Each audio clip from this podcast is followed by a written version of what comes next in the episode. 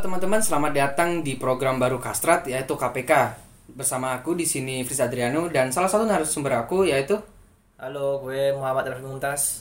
Nah, eh, di sini aku sama Rafli bakal eh, membahas tentang isu-isu hangat yang sedang beredar di Indonesia maupun di Universitas Brawijaya.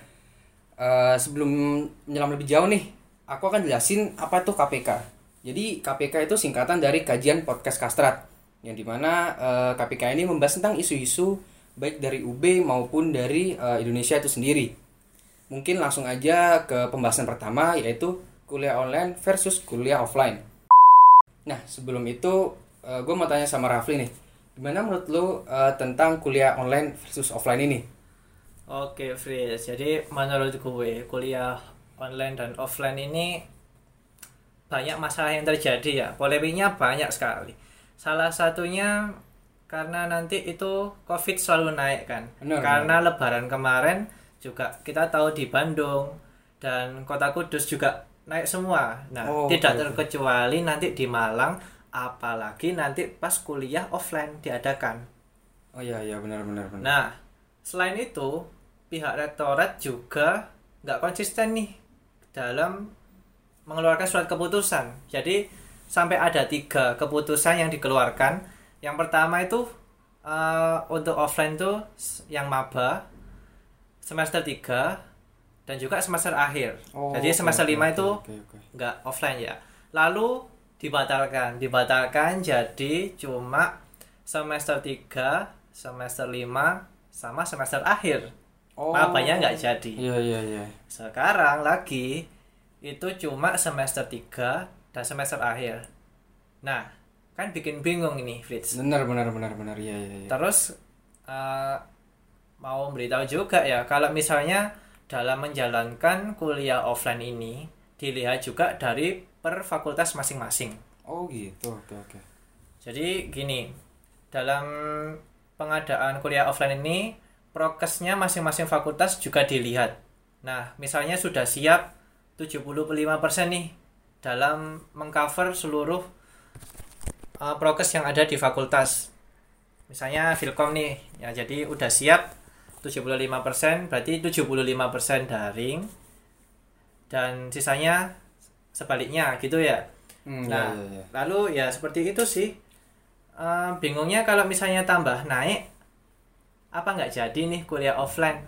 Nah, Terus iya, iya, kalau misalnya fakultas ini nggak siap untuk kuliah secara luring nih, nanti gimana?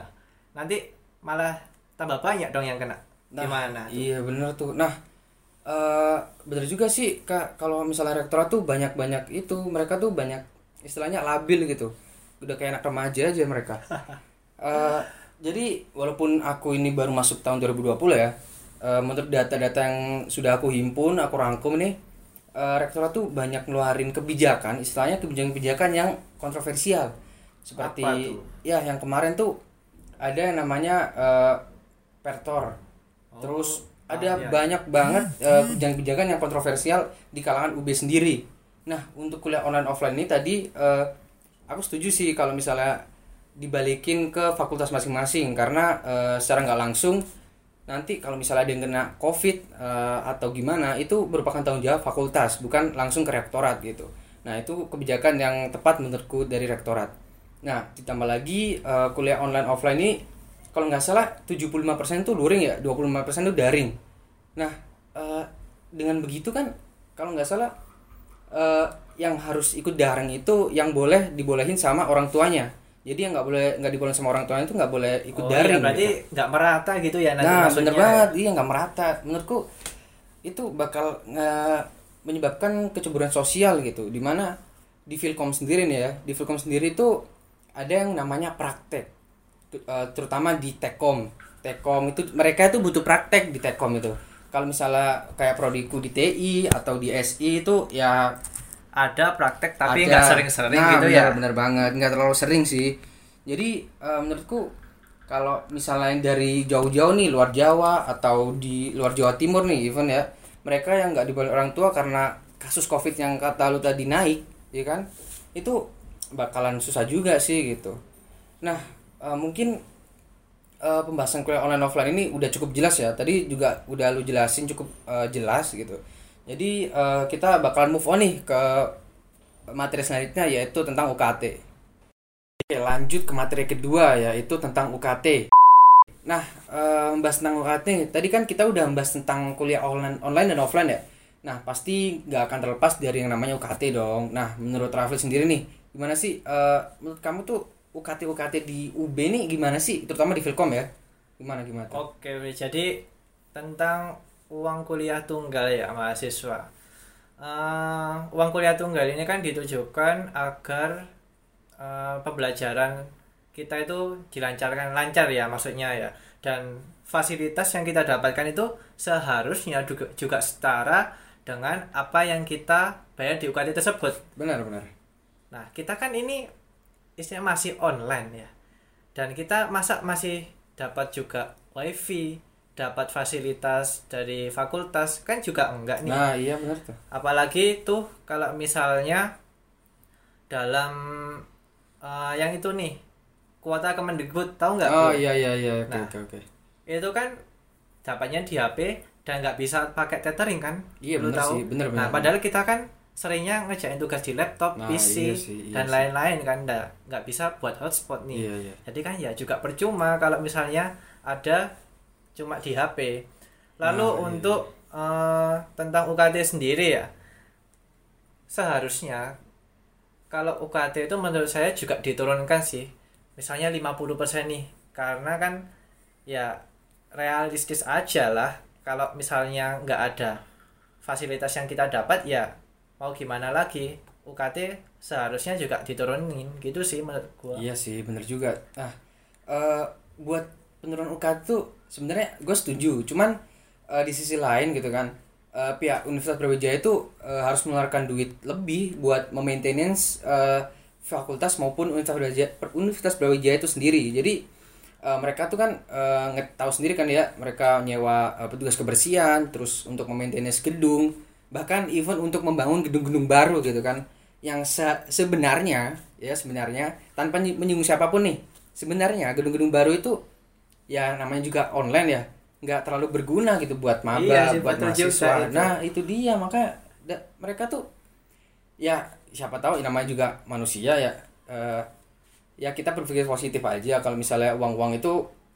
eh, emang buat kesejahteraan eh, UB itu sendiri gitu. Nah, selain itu juga UKT UKT ini katanya katanya nih eh, banyak yang ditolak gitu. Katanya nih Fli, gue nggak tahu soalnya. Ditolak gimana tuh? Nah, katanya tuh waktu awal-awal apa namanya? awal-awal mengajukan ya kan Oke. itu banyak yang ditolak walaupun eh, udah ada kuotanya nih per fakultas misalkan mereka tuh banyak yang ditolak dengan alasan-alasan yang tidak eh, manusiawi istilah bukan manusiawi sih mohon maaf nih mohon maaf nih rektorat bukan manusiawi sih maksudnya kurang gimana ya mereka tuh udah relevan aja gitu. bener banget. Nah mereka tuh udah ngeluarin atau ngeluarin alasan yang istilahnya udah eh, apa namanya? Padahal kita udah jelas kenapa alasannya butuh penurunan Nah, UKT, iya, itu maksudnya. tapi nggak dikabulkan. Apa nah nggak iya iya. disetujui? Karena ya sebenarnya ya itu sih Fritz yang tadi lu sebutin.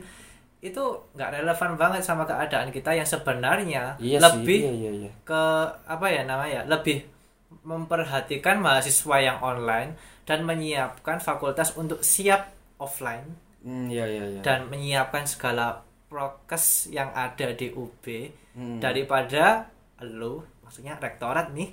Mohon maaf nih rektorat nih bukan gimana gimana nih. Iya.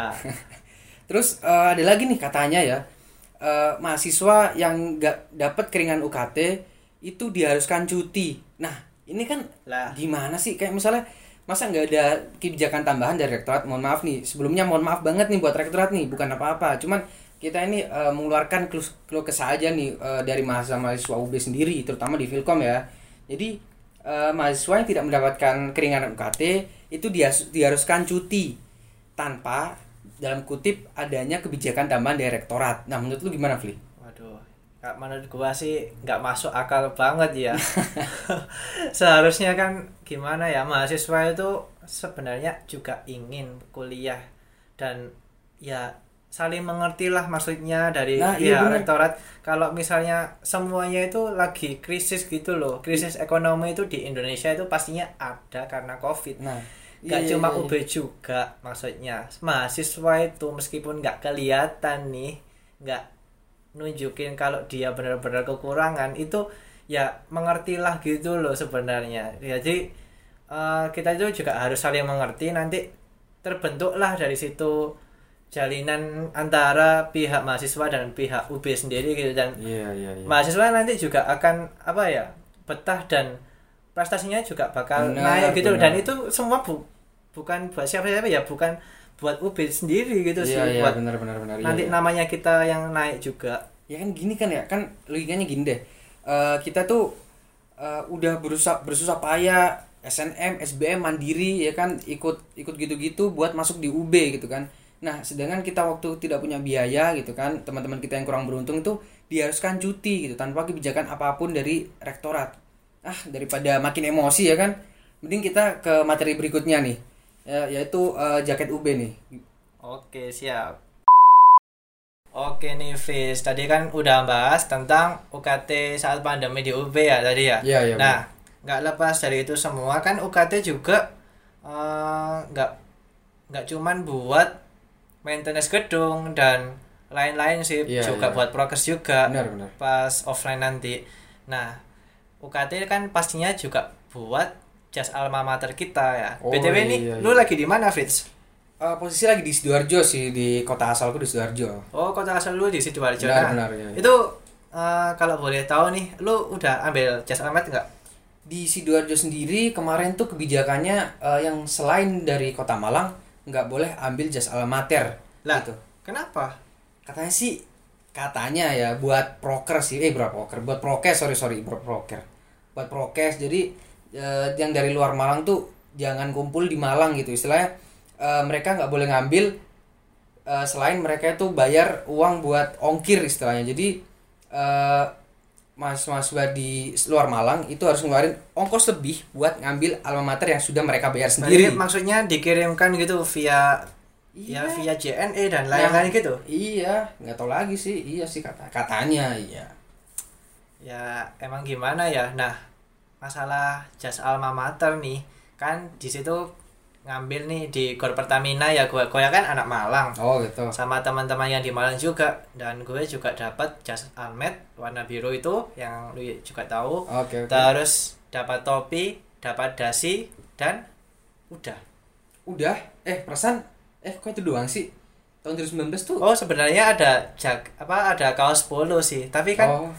sebenarnya itu ada lagi Fritz lu tahu nggak itu apa? Apa tuh? Jaketnya UB yang warna hijau itu sebenarnya. Waduh mena- eh, mohon maaf nih rektorat nih. Mentang-mentang kita eh, 2020 jadi nggak tahu 2019 Iya, kayak kan? gimana. Kayaknya Dimonopoli yang online nih. ini uh, agak nggak diperhatikan karena karena kita nggak bisa protes secara langsung paling nih. Iya sih benar nah padahal kalau tahun sebelumnya angkatan 2019 itu dapat jaket Fritz jadi uh, langsung ada sepaket sama jas almet tadi itu. Nah sekarang nih malah ja, apa malah jaketnya sendiri malah diperjualbelikan ke mahasiswanya. Dan waduh gue waduh, pernah waduh, ditawari waduh. Fis kemarin. Ah, berapa ya harganya? Kak nggak salah. 150 apa lebih gitu. 150 wah lumayan pokoknya lebih sih. Dan juga bisa pesen sih. Tapi ya gue kan eh, apa maksudnya pengen lihat nih sebenarnya kalau jaket itu udah dapat sendiri dari eh, sepaket sama almet apa enggak ternyata beneran enggak kayak kayaknya nih Vi kayak Vi eh, kayaknya eh, uang UKT kita kurang nih kayaknya dia Kurang? Sa- sampai di itu sampai dipangkas nih jaketnya nih Oh, aduh, mungkin aduh, aduh. mungkin dipakai buat penghancuran gedung kali mungkin yang mungkin yang ada jadi. di Filkom itu kan nah juga iya bisa jadi buat sih. penghancuran gedung dan ya ngapain lu Ya, ngancurin bisa gedung dan pastinya juga bayar kan apa buruan apa buruannya buat tukang gitu Iya sih benar. Nah gini Fli, eh, kata Pak Ahok nih ya, Pak Ahok tuh bilang jangan mengkritik kalau tidak punya solusi. Oke, aku setuju kalau gitu. Nah gini nih, eh, menurutku eh, di masa pandemi 2020-2021 ini eh, merupakan masa-masa sulit yang di mana eh, semuanya mengalami gitu. Nggak cuma UB aja Eh, universitas lain negeri lain PTS lain itu juga merasakan yang hal yang sama gitu. Nah seenggaknya at least buat eh, untuk bapak rektorat yang terhormat gitu kan eh, buatlah kebijakan eh, yang sekiranya meringankan mahasiswa-mahasiswanya gitu kan. Eh, jangan justru malah menitik beratkan kepada mahasiswa gitu. Eh, UKT diperberat dan lain-lain. Ini eh, saya pribadi ini eh, hanya mengeluarkan keluh kesah dari teman-teman Filkom sendiri gitu kan atau bahkan UB gitu kan. Nah eh, untuk solusi yang saya tawarkan sendiri itu ya namanya juga mahasiswa ya kita juga udah bayar kita udah memenuhi kewajiban kita untuk membayar UKT gitu kan. Nah untuk solusi ya eh, secara nggak langsung saya serahkan ke rektorat gimana baiknya. Nah cuman kalau eh, yang dari luar Malang itu ditahan ya gimana lagi? Namanya juga mahasiswa ya kan?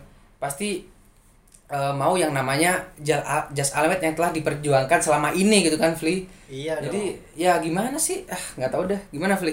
Nah, sebenarnya kan juga Jas Almet ini buat lomba juga ya. Jadi benar benar. Ya sebenarnya kalau misalnya kita lomba itu juga butuh nah yang namanya Jas Almet. Kalau Iya, misalnya andaikan di luar kota Malang, mungkin juga bahkan luar pulau, kalau misalnya nggak dapat Jas Almet ya gimana kita mau membawa nama universitas kita sendiri Benar, nanti kan iya, iya, juga apa eh, kembalinya untuk namanya UB sendiri. Benar, benar. Sebenarnya eh, gini loh Fritz. Andaikan UKT dipersulit, dinaikkan.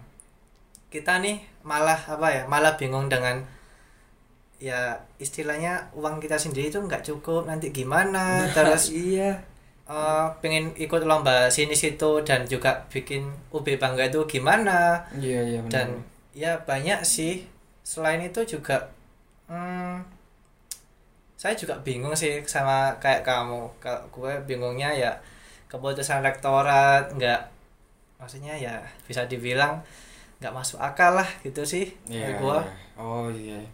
Aduh, daripada makin jauh nih, mungkin pembahasan kita cukup sekian aja.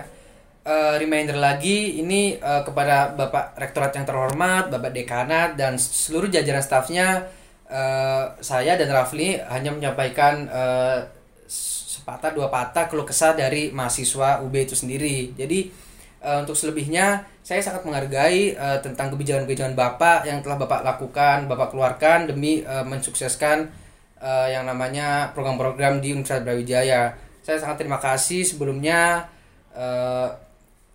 Saya sangat bersyukur telah eh, bisa masuk di UB, diterima di UB eh, berkat kebijakan bapak-bapak sekalian, ya kan. Eh, selain itu, yang namanya berproses ya kan harus ada kritik dari pihak luar biar eh, UB Juga, semakin ya, berkembang semakin ya kan. berkembang dan semakin baik sih Nah iya bener banget tuh. Nah mungkin udah cukup lama nih podcast kita nih ya. Hmm, mungkin iya sih. eh, waktunya kita undur diri ya. oke Nah Fritz, oke silakan Eh, oke teman-teman makasih telah mendengarkan podcast kita yang kurang lebih ya 15 menit ini. Mudah-mudahan eh, informasi yang aku keluarkan sama Rafli bisa bermanfaat eh, buat insight-insight kalian. Eh, terima kasih teman-teman. Wassalamualaikum warahmatullahi wabarakatuh. Terima kasih teman-teman. Selamat berjumpa di podcast semuanya selanjutnya. sampai jumpa lagi